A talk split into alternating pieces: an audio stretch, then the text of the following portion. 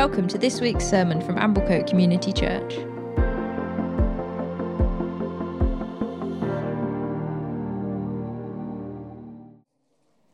Amen. Thank you, Adrian. Sort of things you were saying remind me a bit of my father in law. Um, many of you knew him, a guy called Paul Miller, who, on more than one occasion, I heard say um, to the people he was preaching to that how uh, you experience his sermon had a lot more to do with the condition of your heart than anything he had prepared, which I thought, on the one hand, was a nice way of ducking the responsibility of delivering a good sermon. But on the other hand, I think it spoke something true into what Adrian's saying to us that we don't preach every Sunday just so that we can all know more about an ancient set of books called the Bible. We preach because we believe that in doing so, there's the opportunity for God's word to change us from the inside out and transform us and to make us more like Him. But that only happens if we're willing to let it happen to us. So I think in a generous reading, that's what my father in law was trying to get at. Um, so, yeah, I'm going to carry on teach, taking us through the book of Genesis. I'm going to start by uh, asking for a little show of hands as to who in the room would consider themselves an optimist. And who in the room would consider themselves a, sort of a pessimist?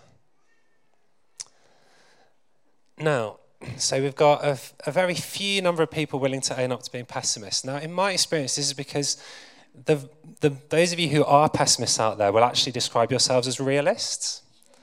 But really, us optimists know that you're just pessimists.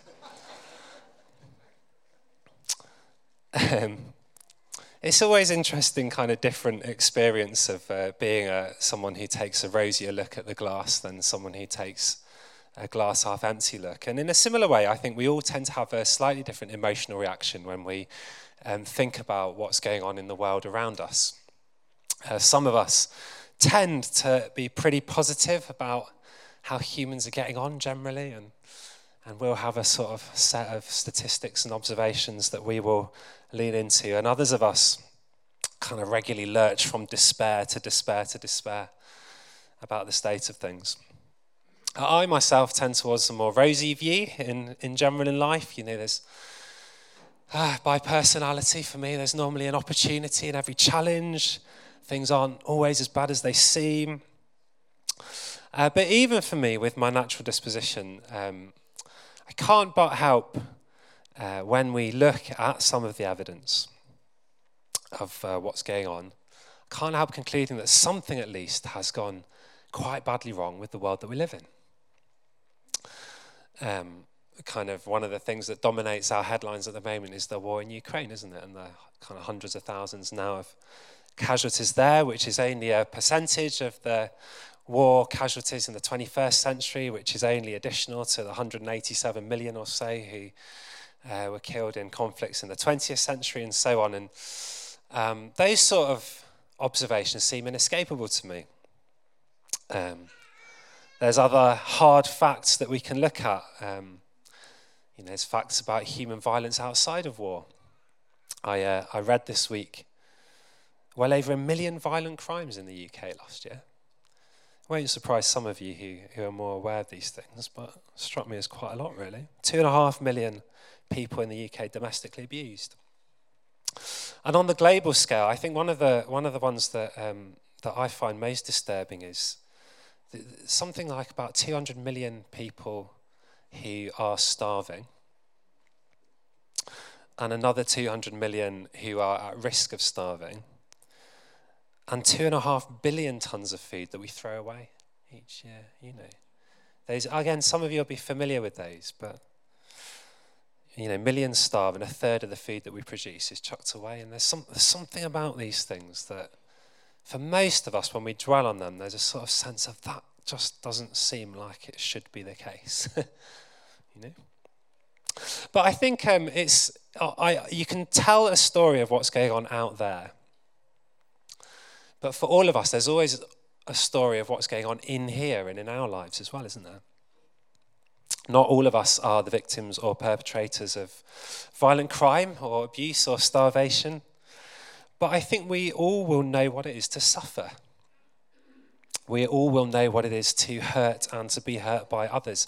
And I think we will all have had the particularly kind of odd experience of hurting people that we love, isn't it? We all do that, and it's in its very essence a bit strange that those that we love are often those that we hurt. It's not just the things out there that feel like something's gone wrong, but it's the things in here as well, isn't it? Um, even when I know what I should do, I often don't do it. And I think for most of us, uh, the, week to week reality is it's the things that have gone wrong in our personal lives and in our relationships that are the ones that um, we sort of most have to wrestle with the relational, personal griefs and breakdowns and damages. But the, why I say all this, what I want to try and kind of get to you together is don't you sense in all of this, in you, a response that sort of says, things shouldn't be like this on some level. This shouldn't be the way it is. You know, we don't, the, we don't normally experience the sort of suffering or these kind of realities and internally think, oh, well, that's fine. Normally, our internal reaction is, oh, you know, we want to, we either want to do something about it. So some of those statistics, the food waste or whatever, we think, wow, we need to stop throwing away so much food and get it to done people. We want to change it. We have a sense of it's not okay, but that there's something wrong. And that's really what this sermon this morning is going to be about as we explore um, the, the framework of our lives and our world and the story of God, as we explore one of the opening themes of God's story, it's one that speaks into this reality that we all experience of things are not okay. And the Bible has something to say about that and a way to make sense of that which leads us hopefully into what is true. So, um, yeah.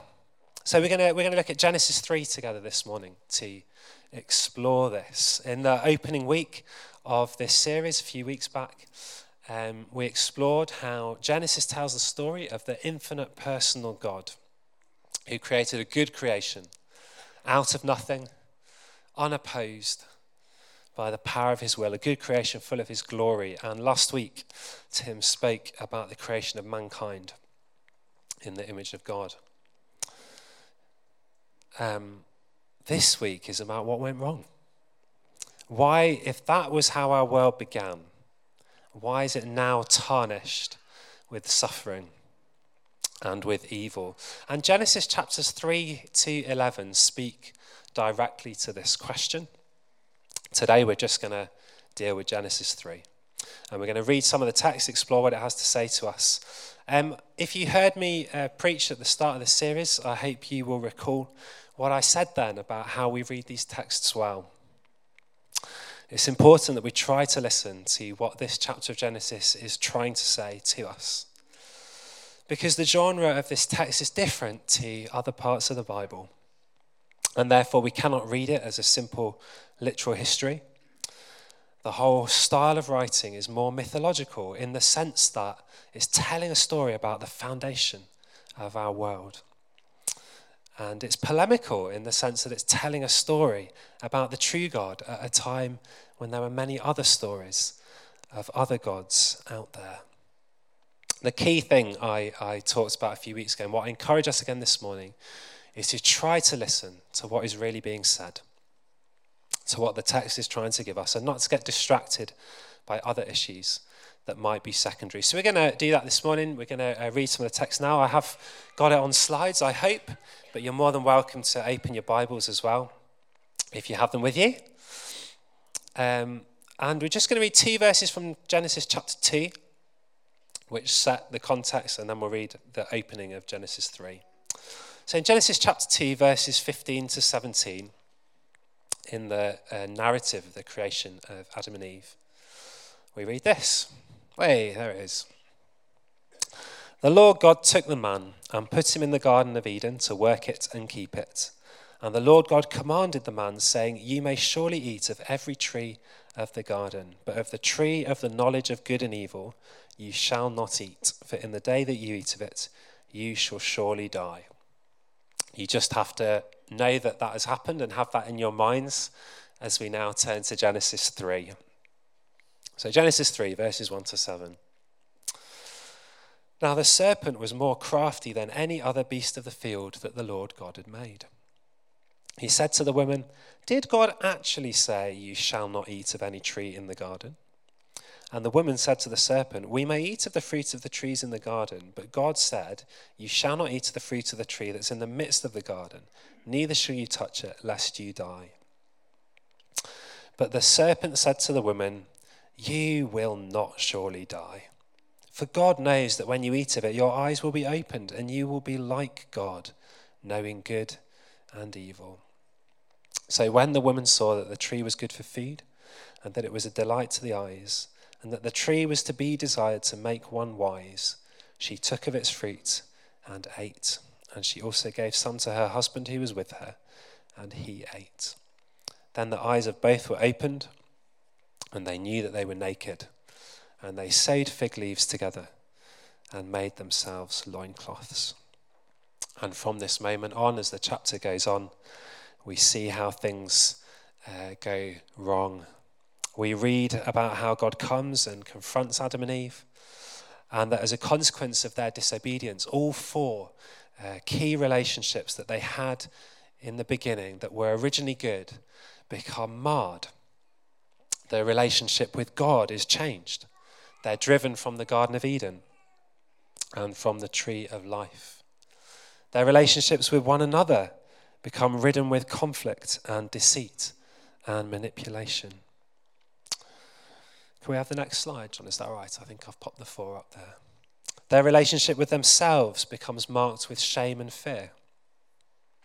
And their relationship with the rest of creation becomes marked by struggle and frustration. The original goodness of creation is not erased, but it is blemished. Throughout all that God had created, good will now run the fingers of evil and therefore of suffering.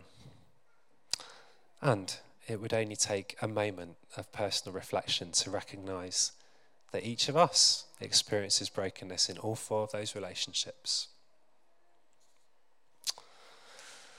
So, what is this text saying of the story of the apple and the serpent? It's not saying that Adam and Eve just happened to choose the wrong tree to eat from. It's using this imagery to speak to something much more primary, something that the Bible calls sin. And say, let's just walk through the text again and explore that a little bit together. We'll just go through it a little bit at a time. The serpent was more crafty, and he said to the woman, did God actually say, You shall not eat of any tree in the garden? Temptation comes to Eve through the voice of the serpent in this narrative. Temptation comes questioning the command of God. You know, did God actually say this? I wonder. Um, I wonder what the implication is in that serpent's question in that question. You know, is the is the implication uh, kind of questioning God's wisdom? You know, did God really make such a ridiculous rule as to ban you from eating all the fruit? Is it questioning his goodness? You know, is God really so harsh that he wouldn't let you enjoy the fruit of the garden? I'm not sure. I guess you could read it either way. And Eve then corrects the serpent, doesn't she? She says, No, no, we may eat of the fruit of the trees of the garden. What God said is, You shan't eat the fruit of this tree in the midst of the garden, lest you die. But having done that, the temptation of the serpent becomes explicit. He says to the woman, You will not surely die. For God knows that when you eat of it, your eyes will be opened and you'll be like God, knowing good and evil. And these are the key verses, I think to understand what's going on. Temptation comes and whispers three things to the woman, at least three things. You might be able to identify more. And I, I think I've got these on, on the slides for us. So, first of all, the first thing temptation whispers is this God has lied to you. God has said that if you eat of the fruit of this tree, you will die. But the serpent denies this. He says, No, you won't.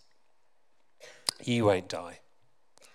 You won't have to face the consequences for your actions and your decisions. You can ignore the warnings and the commands of God.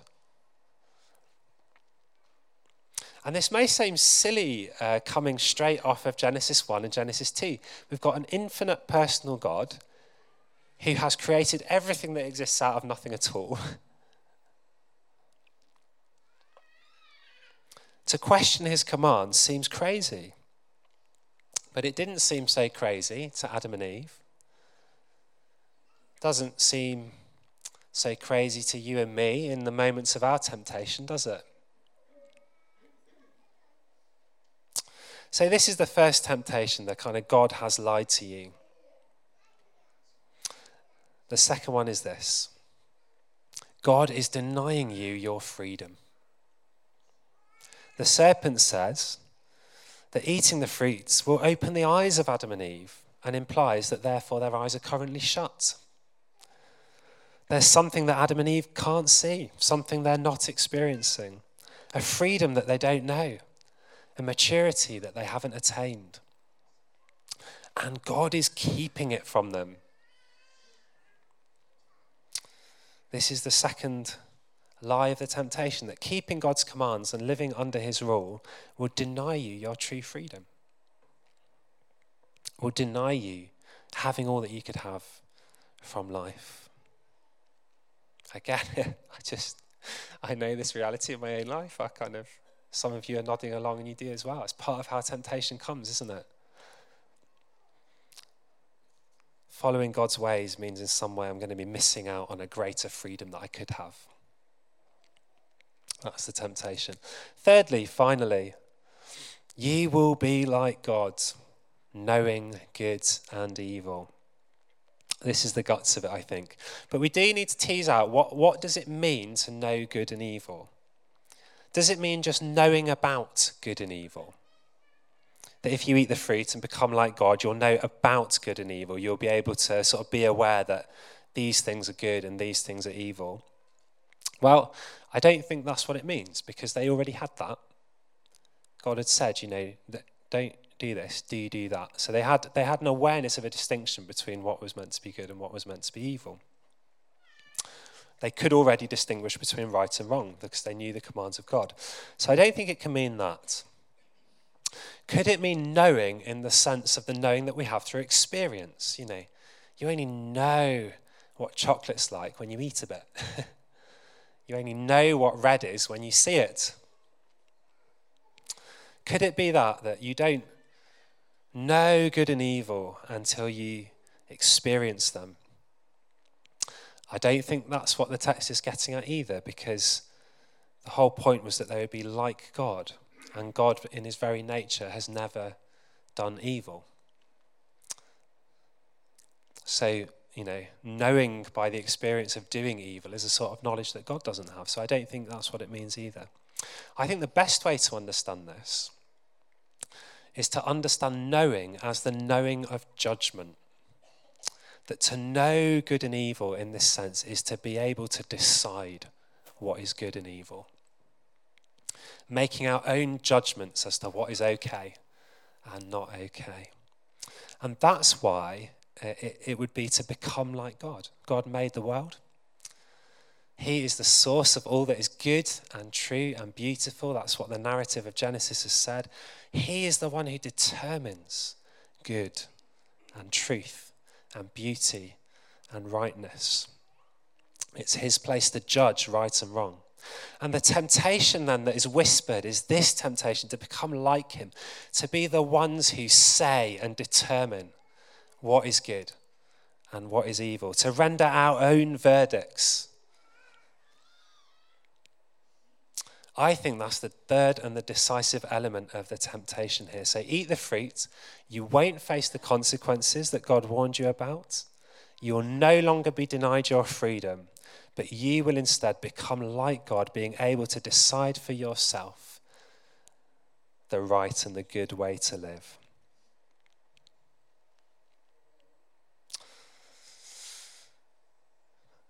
These are the points where we sort of hope that the Holy Spirit does something in our hearts, doesn't it? To outline, ah, yes. Is that not at the root of temptation for us as well?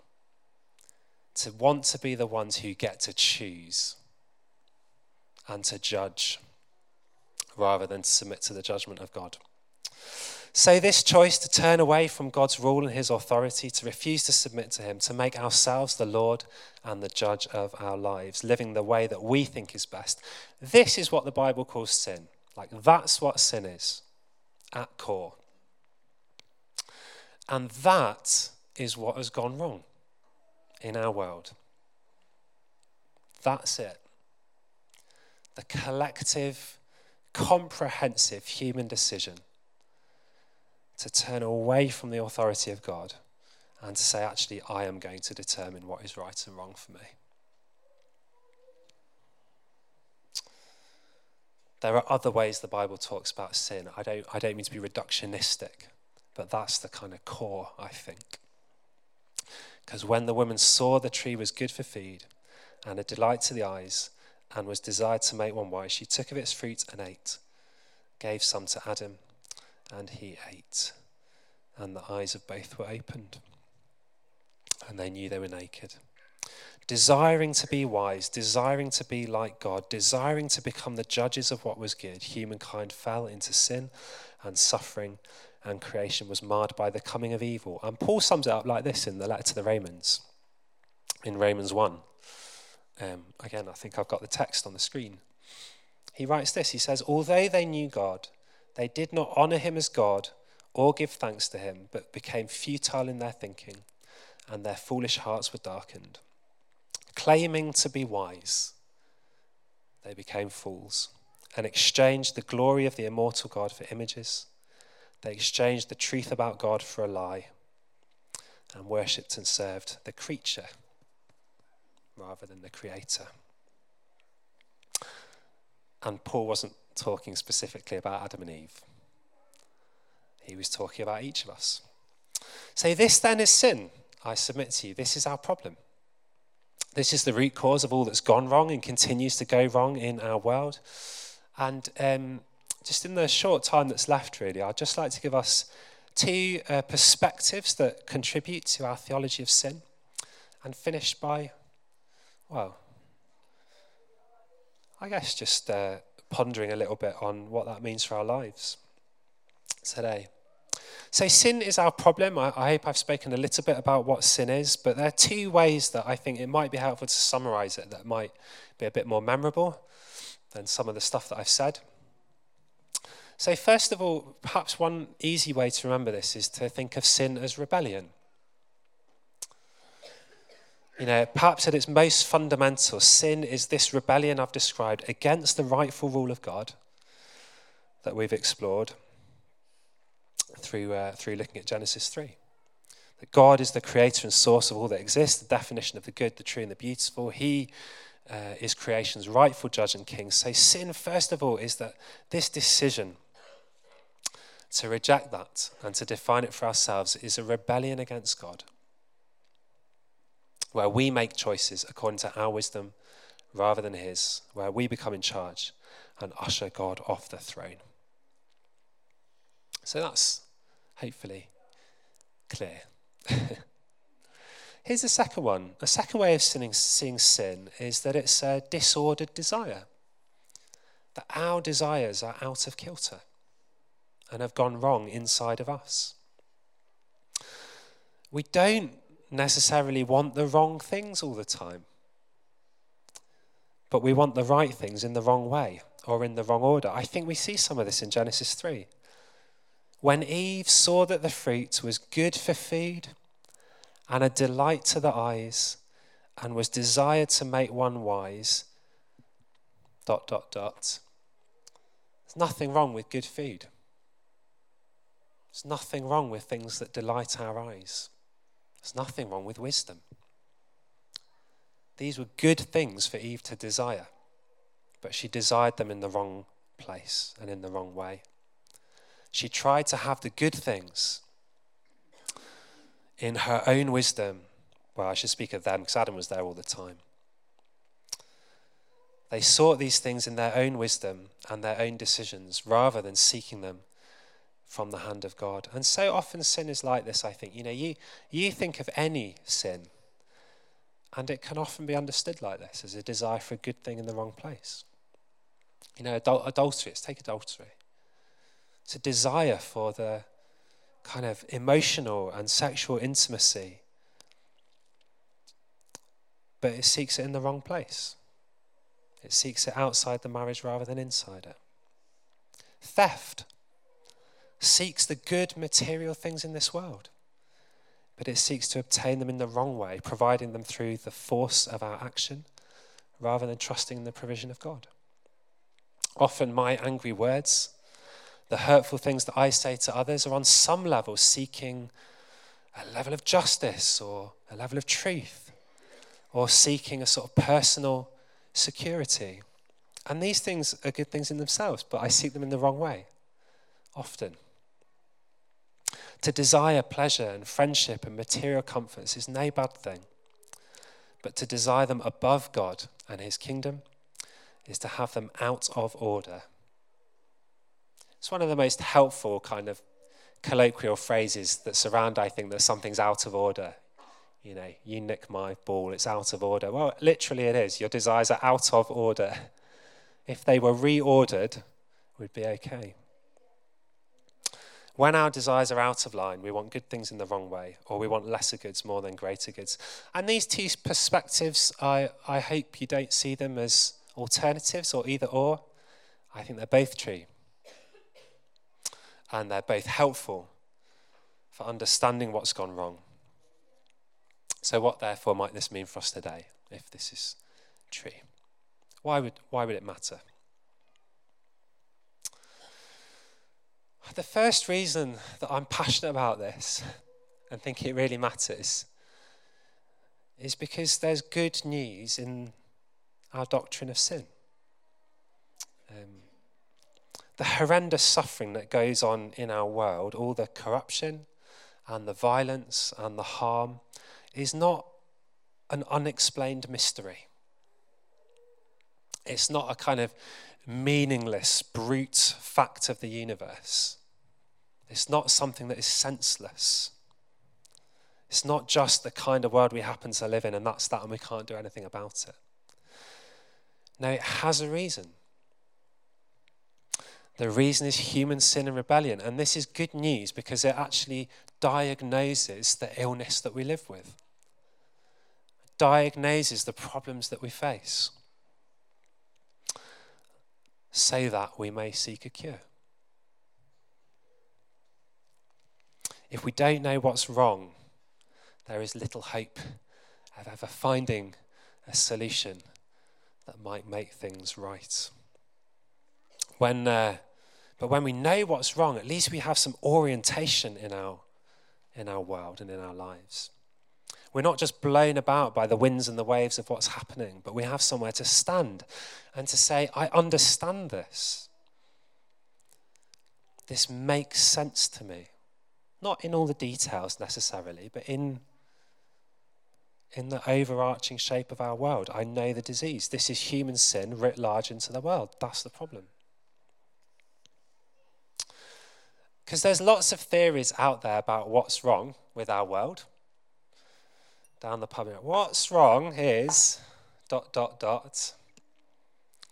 Across the political spectrum, across the media, across the pub, there's always lots of views of what's wrong and consequently what needs to happen to put it right. But as Christians, we just need to be clear in ourselves that like whatever else we can talk about, and there's lots of conversation we can have, but at root, the problem is human sin. That's what's gone wrong. And that sin is not just something that's out there, it's something that's in here. And it's not just something that's in here, it's something that's out there. And both of those are essential for us. In uh, 1910, the Times uh, newspaper had run a series of articles by the kind of eminent writers and thinkers of the day asking what's wrong with the world. And they wrote in these essays analyzing what was wrong with the world and And the brilliant Christian writer G.K. Chesterton wrote into the newspaper, and he wrote, Dear sirs, I am yours, J.K. J.K. Chesterton. I am what was wrong and what is wrong with the world. That's the confession of the Christian. He's got a doctrine of sin. who knows. But we do not despair as Christians. If you've read any of J.K. Chesterton, J, G.K. I can never get it right, G.K. Chesterton. If you've read any of Chesterton, he's clearly not a man in despair, even though he knows he's the problem because we know the rest of the storyline, don't we? In, in Genesis, we're exploring the opening themes of God's story. And the entrance of sin into the world is one of the opening themes. But these are just the opening themes, they're not the closing ones. They're not the end of the story. They're not the end of God's action in his creation. And the rest of the story shows how God responds to the fall and the entrance of sin into the world. The story tells how God opens out his salvation and his redemption. And as the series goes on, we will see some of those themes begin to emerge through Genesis. But the reason that we gathered here this morning worshipping Jesus is because we know that at some point in the story, Jesus came and he came to deal with sin and to set us free. And in fact, I think this is one very good definition of the church, really. Like, what is the church? Well, it's the gathering of those people who are being set free from sin. Not fully set free from sin, but being set free from sin. We've met Jesus, He's changed our lives from the inside out. And at the very heart of that change is how he deals with sin in my inmost being. In a, in, a, in a sense, that's a kind of litmus test for if we're dealing with the real Jesus and the real God, is that the change he brings about in our lives will always start really by addressing my inner reality of my rebellion against God. I've talked a lot in the last six months about surrender, I think. I feel like I bang on about it all the time, really. But if the heart of sin is rebellion against God, the heart of being healed is surrendering back to his will and his ways. Um, yeah. So he comes, he transforms us from sin to holiness, from darkness to light. And what he's doing in us, one day he will do for the whole of creation. I'm going to finish with a quote from Blaise Pascal. He is a Christian, he wrote in the 17th century, and he wrote that any true worldview must explain both man's greatness and man's depravity. Any true worldview must be able to explain both man's greatness and man's depravity. We are both. I hope these opening sermons in the Genesis series have made that clear. Our greatness is due to our createdness by the good God, which we've explored in the first two weeks. Our depravity is due to sin, in which we've delved today. And this makes sense of our past and it makes sense of our presence. Blaise Pascal said, he said, our miseries reveal our glory. Like the sense in all of us that something is badly wrong just shows us that we were made for something more that we know what goodness is means we grieve so much at the evil. Our miseries reveal our glory. And if we can understand these themes, then I hope we can begin to make sense of the rest of God's story. That He didn't abandon His creation to sin and suffering, but came to meet us and to set us free. And it's in that hope that we gather, isn't it?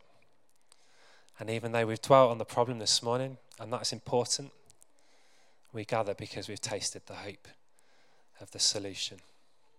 So um, we're going to finish that, I think, aren't we? Because we're closing early because of our church running meeting. But should we just stand and I'll just pray for us? I think I just want to pray that these truths do change us. Lord God, we teach and preach as your church has done for over 2,000 years. That's not true, is it? Under 2,000 years. For about 2,000 years, we teach and preach, Lord. Because ye have said that your word comes to change us and set us free. And in every generation, your church has known you come through your word to change us and set us free. So we ask for no less this morning than what you have done for every church in every generation that knows you. We pray that your word, the revelation of who you are, the doctrine of creation and sin, would enter through our heads, but beyond our heads into our hearts, and by your Holy Spirit would change us, that we would be different people,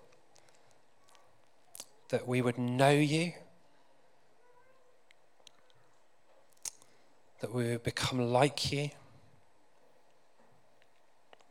So we just surrender our hearts and lives again to you this morning, Lord, and say, We are scarred and blemished by sin, rebels against you, disordered in our desires, but our hope is in you.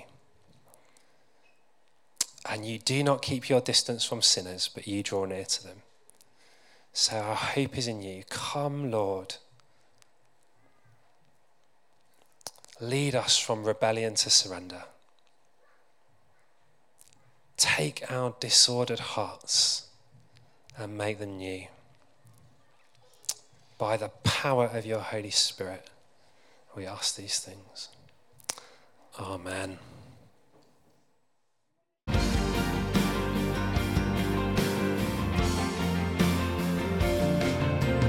Thank you for listening to this podcast from Amblecote Community Church. More information about who we are, what we believe, and how you can get involved, check out our website